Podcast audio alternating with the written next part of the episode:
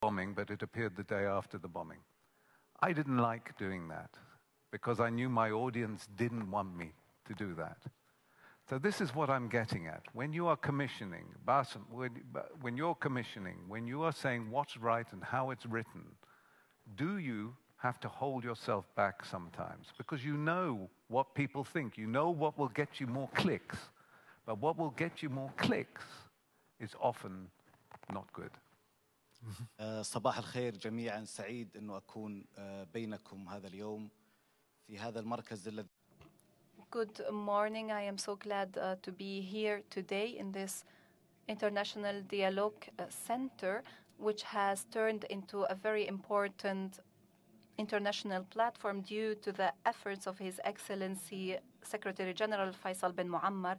So, due thanks to you all. When we talk about media role in hatred speech, then I think this is a great responsibility because the media has a responsibility to monitor it and to not become one of the most uh, dangerous platforms. If media outlets turned became the voice of terrorist organizations or became the voice to incite acts of violence or terrorism, then this will become canon, it will become acceptable in the public view, and this is the great threat. We must not fall into the traps of those extremists who try to propagate the idea that there is a certain religion or a certain civilization which is solely responsible for uh, violence or for terrorism and for killing. We must be realistic, we must be uh, rational in our thinking and know that there it is not just the matter of one religion. It is not just a matter of uh, race. It is not just a matter of this and so hate cannot be the answer we have to always realize that we are full partners in this human civilization there has never been any civilization that came out of nowhere. All civilizations fed and learned from the former and prior civilizations. So we have to be honest amongst ourselves that all civilizations have had both extremists and love do love doers and, and benefit doers. So our message should be fostering dialogue and also fostering logic because without those things we we turn out to be the enemies instead of the coexistent livers in this world so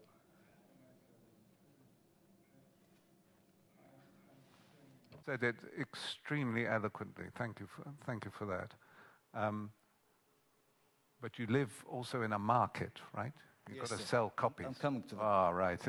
this is what I'm saying. You've talked now like a dialogue practitioner. Now talk like a journalist. right?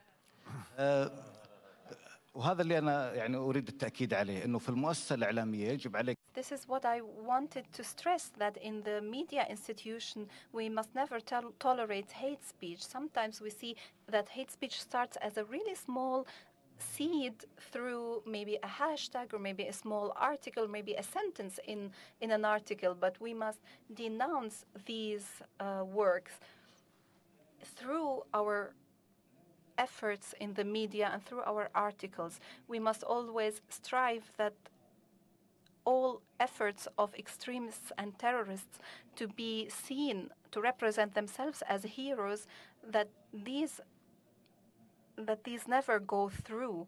And we have to always view hate speech as a speech that is countering uh, humanity. Thank you. Uh, if I may, leaders, journalists. So, as we say in Lebanon, all in all, we are all responsible. Thank you.